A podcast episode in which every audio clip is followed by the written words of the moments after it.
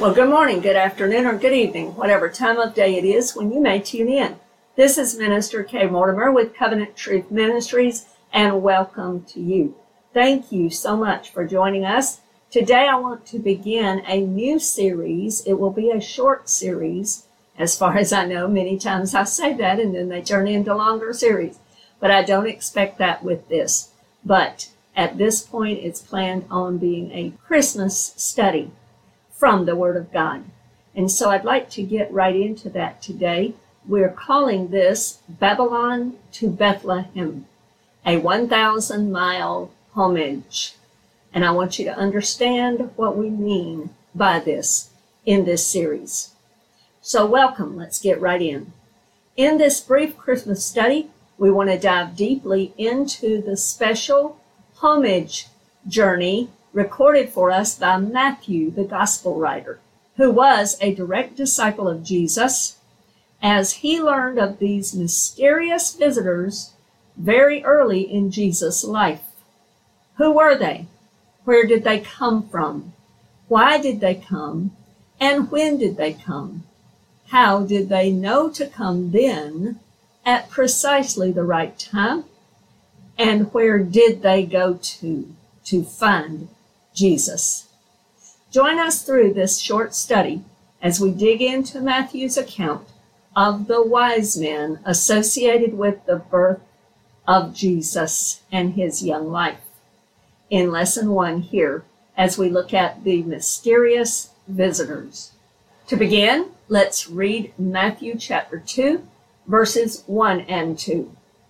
Now, after Jesus was born in Bethlehem of Judea, in the days of Herod the king, behold, wise men from the east came to Jerusalem, saying, Where is he who has been born King of the Jews? For we have seen his star in the east and have come to worship him. So Matthew is the one that gives us this account of these mysterious visitors and where they came from, why they came, etc. We're going to explore. And so let's begin. First of all, let's establish that Matthew is the author of this gospel. And we want to also understand the approximate time and way that his gospel record came to be. In a new series that I'm doing, that will be a longer series, and it is a study of the book of Matthew where we are looking at Yeshua, the son of David, exploring Matthew's gospel. I will be getting into more of this in the beginning of that particular series. But right now, in brief summary form, let me first give you a few points to consider as to Matthew's authorship. We were first introduced to Matthew as one of the 12 disciples chosen by Jesus early in his ministry. He also bore the name of Levi. That leads me to think that he may have been one of those of the tribe of Levi, although that was unknown. However, many from the tribe of Levi or the priestly line, called the Kohanim, would have that type of a name associated with them. We don't know if he was from the tribe of Levi or not, but he was also called Levi. He was a tax collector or a publican, a collector of tax revenues. He was hated by the Jews, most of them, because he was a betrayer to his people. That's how they considered him because he was a tax collector. He was committing treachery with the Jewish people in their minds. He had turned on his own people in that type of job or occupation he would have been very likely cheating the people as well, based upon the warning of John the Baptist to the tax collectors who were going to repent. That warning is found in Luke chapter 3, verse 12 through 13. And John tells them, don't collect more than what is due. In other words, stop cheating the people and charging more than what is right. Also, we find another tax collector that became a follower of Jesus who believed in Jesus later, and his name was Zacchaeus. In Luke chapter 19, based upon Zacchaeus' repentance, who also was a tax collector, a chief among them, we're told, he repented and pledged to recompense those he had cheated. So cheating was very likely associated with Matthew's former occupation before he chose to follow Jesus. And these types of points likely explain why the tax collectors were hated so much. Now he became one of Jesus' earliest disciples and he stayed faithful through the end. All did abandon him at the cross, including Matthew. The only one we know that was at the cross was John. But Matthew is among the number on resurrection day, later that same day when Jesus rose from the dead, and beyond. He is also among the number at the ascension, and among the 120 in the upper room, and among the apostles in Acts and beyond. Although he's not named specifically as the author, Matthew is most probably the author. We have some general areas of proof for this that are internal within the gospel itself and that are external. We know that Matthew would have been well versed in Judaism, especially the Old Testament prophets. And among all the gospels, we find that to be true in the fact that Matthew is writing primarily for a Jewish audience to prove to them that Jesus is the Messiah that was prophesied of old to their people. He is the Jewish Messiah, the son of David, heir to David's throne, and the son of Abraham, the Jewish Messiah. There are some external things that also give us indication that Matthew is the author. There was consensus among the earliest of the church fathers. They unanimously agreed that Matthew is the author, even including a quote from Papias, who was as early as 60 AD. Most scholars believe that Matthew wrote his gospel in the 50s AD, and definitely before Luke wrote Acts in the early to mid 60s and Luke's gospel as well. Many believe that this gospel was written from Antioch, Syria. We don't know for sure, but tradition and historical records tend to indicate that. How could Matthew know of the Magi visit? Obviously, Matthew didn't know anything about Jesus when he was born, when he was in his early life. Matthew had no knowledge of this otherwise. But consider this. He was a tax collector, in touch and in good relation with many other religious and political leaders. So he would be somewhat in the know about things. We do not know his age, so he may have been a child that could have encountered these visitors. And most likely, this would have been a, an unforgettable experience for anyone and everyone who was alive at the time. It would be something perhaps like the Challenger exploding in 1982, the assassination of John F. Kennedy, the 9 11 event, and other things that would be memorable for a very long time. We'll see why that's probably true as we get into this message. But I believe the biggest contribution to Matthew having knowledge of this came from one who was the closest to Jesus, Mary, his mother. She would have known this and she would never forget it. As a matter of fact, in Luke's gospel, it tells us that the events concerning Jesus' early life, his birth, etc., Mary hid those things in her heart. In other words, she never forgot them. They were etched inside of her heart and her mind. She outlived the cross. She became an integral part of the early church, even mentioned among those listed in Acts chapter 1 as being in those that were in the upper room. She would have stayed with John all through the rest of her life until she died, because John had been given the mandate on the cross to take care of her as his own mother. So she would be integral to the early church and be where John was ministering, she would have been also. She was the one person that knew the entire story, every minute detail of Jesus' birth and life prior to his public ministry appearance and his baptism at 30 years old. She was the one that could tell them every detail. Most every mother that I know and have talked to can tell you all the details about their children's birth.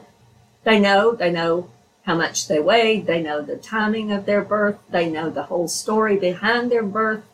Mary would have known those. And so she would have been the one that would have given that information to Luke and to Matthew. And in the introduction to Luke's gospel, Luke lets us know that he received these gospel accounts, the truth of the record that he is writing about to this Theophilus through people talking to him and telling him, the eyewitnesses. He didn't go and just get gossip. He went to the very people and they were interviewed by him, so to speak. It's very likely that both Luke and Matthew interviewed Mary, and Mary would have shared the first hand knowledge with them. There was also verifiable information on these visitors from the history of the time and from first hand witnesses and observers. It's no stretch of the imagination to know that Matthew had ample sources for the veracity of these visitors. It may have only been from Mary, however, that he tied it to Jesus to give him the complete story to understand them coming, why they came, where they went, etc. So now with that bit of backstory, let's examine the visitors themselves, who Matthew calls the Magi or wise men. Who were they? Well, in the Greek, the Greek word is magion, and there's differences of opinion as to what this word actually means, but it was known to be in that time an official of a government, a foreign Gentile government. Some say it was an Oriental scientist, astrologer, or sorcerer. It was a Babylonian or Persian official. That is for sure. It was a name given by the Babylonians and the Medes and the Persians to wise leaders, to those who were teachers, physicians, seers, interpreters of dreams, those who would teach wisdom in mind, word, and action. Some say that they may have been priests of Zoroastrian religion or whatever. This is more debated and unsure, as others that are from the past are as well. So we're not sure about that. But they were some type of governmental officials, some that were trained and skilled, expert in religion, perhaps expert in wisdom, expert in accounting and controlling, administration, etc. In the Parthian Empire, they even gained great political power as judges and tax collectors. Even into the Roman Empire, they held great prominence serving as advisors to royalty even. They were usually at the royal court, accompanying royalty. They could interpret dreams. They were very likely high officials of the Babylonians and of the Medes and the Persians, even up to the first century in Roman time. They were still high officials of foreign governments. Well respected, well revered, administrators in royal court and bureaucracy, likely from the Parthian Empire, which was from that Babylonian and Persian Empire period, known as royal advisors and administrators, skilled in science, culture, sacred writings, and understandings. Where did they come from? The Bible says they came from the east. What does that mean? Well, you have to understand, first of all, that direction in Scripture from God's perspective is always from Jerusalem and Israel. So it is east of Jerusalem, east of Israel.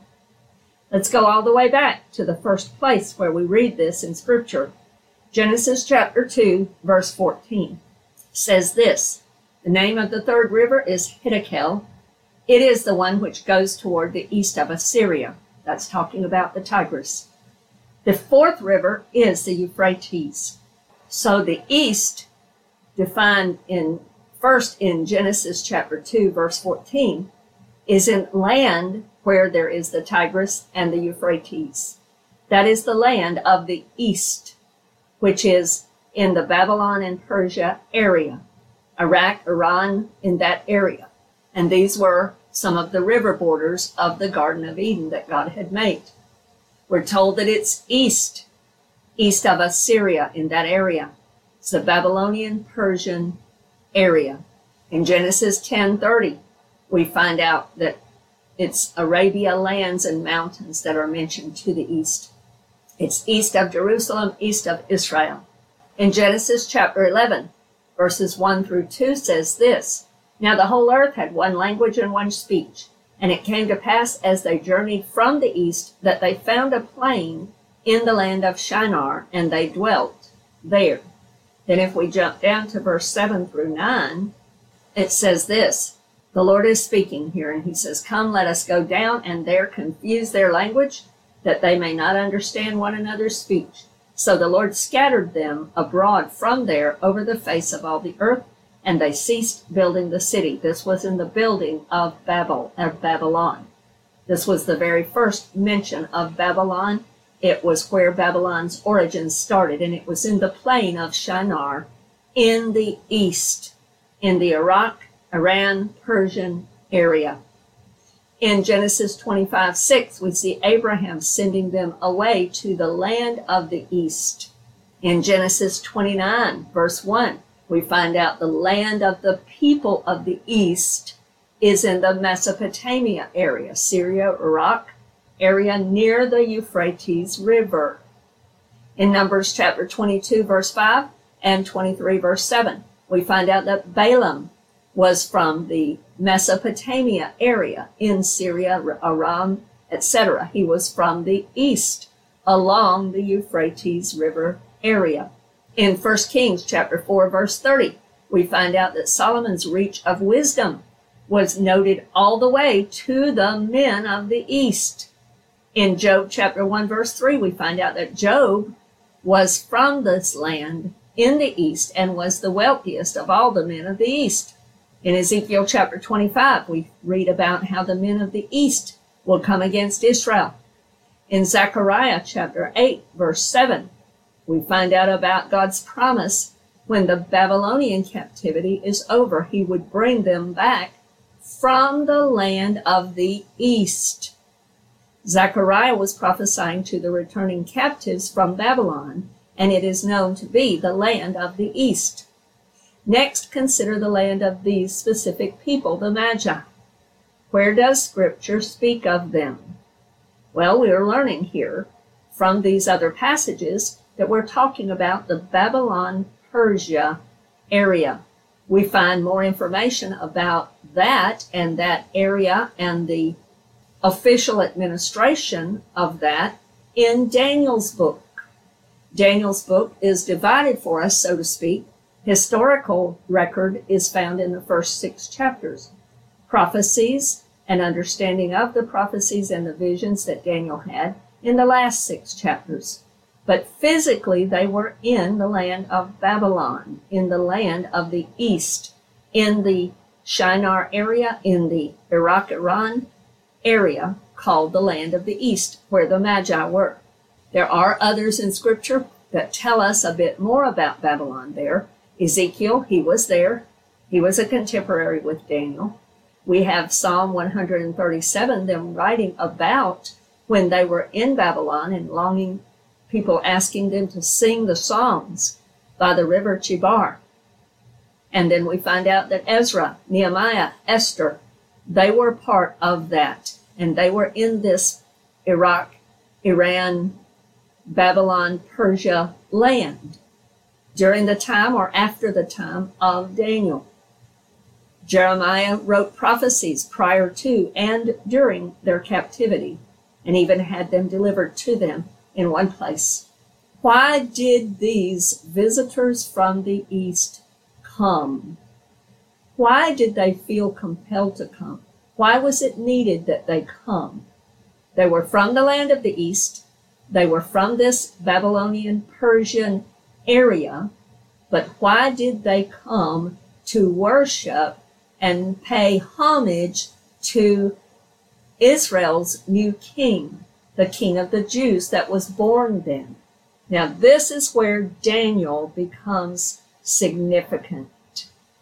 Daniel was a captive from Judah to Babylon. He was most likely one of the ones taken in the very first deportation of Nebuchadnezzar, which happened in 603 BC, I believe, 605 to 603 to 605 BC. And we find out through history and through the length of time that he served there that he was there about until 535 BC or so. He was there in the captivity approximately 70 to 72 years. So by the time we get to Darius, who was the king when he was thrown into the lion's den, he would have been approximately 85 years old. He was not the little boy thrown into the lion's den. He was an old man. He was about 85 years old or so when he was put into the lion's den under Darius' kingship and administration. Daniel served in the king and in the high court as a high official from Nebuchadnezzar, approximately 605 BC, through Cyrus, and then through the first part of Darius's reign as well. He was the king with that lion's den experience.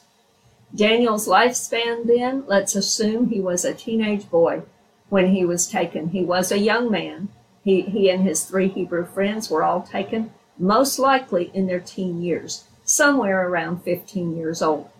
And they were taken in captivity about 605 or so BC, all the way through and until approximately 522 to 520.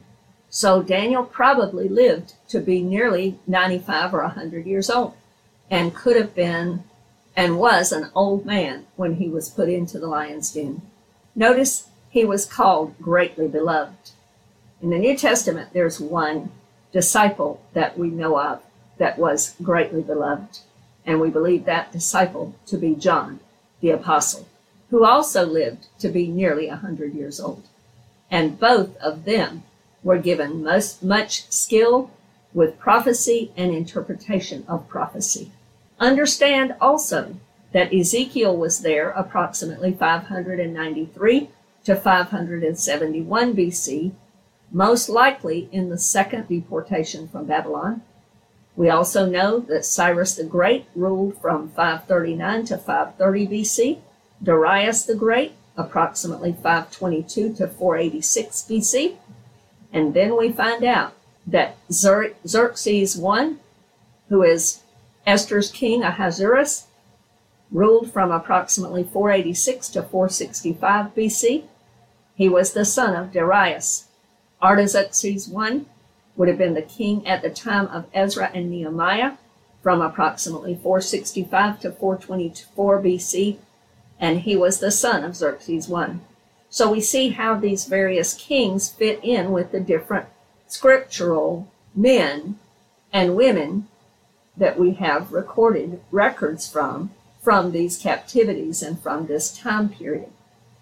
The key to understanding why the Magi came, these mysterious visitors from a thousand miles away, when Jesus was young in his life, is found in Daniel. For the sake of time, I'd like to conclude this first lesson here, and we will get into why these visitors were compelled to come and what key connection they have to Daniel in the next lesson. And the key is one specific chapter in Daniel's book. And we're going to look at that in detail in lesson number two of our Babylon to Bethlehem thousand mile homage study. I pray that this has been a blessing to you thus far and that you can join us again for the remaining lessons in this Babylon to Bethlehem series. God bless you today in Jesus' name. Amen.